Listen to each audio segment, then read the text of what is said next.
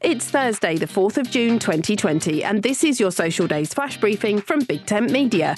On the social calendar today, it's Hug Your Cat Day, Old Maid's Day, Cognac Day, Corgi Day, and Taylor's Day. Cognac is made from a form of white wine considered by many connoisseurs to be undrinkable. A particular type of grape is used to make cognac, and they must be pressed and left to ferment for three weeks in the natural wild yeasts of the regions before being distilled. They're then put into oak casks for two years, where it goes from being almost 70% to 40% alcohol. There are many grades of cognac, and maybe Cognac Day is a good excuse to give some a try. My name's Suze Cooper. Head over to voiceworks.info to sign up for the Friday Flash Briefing briefing.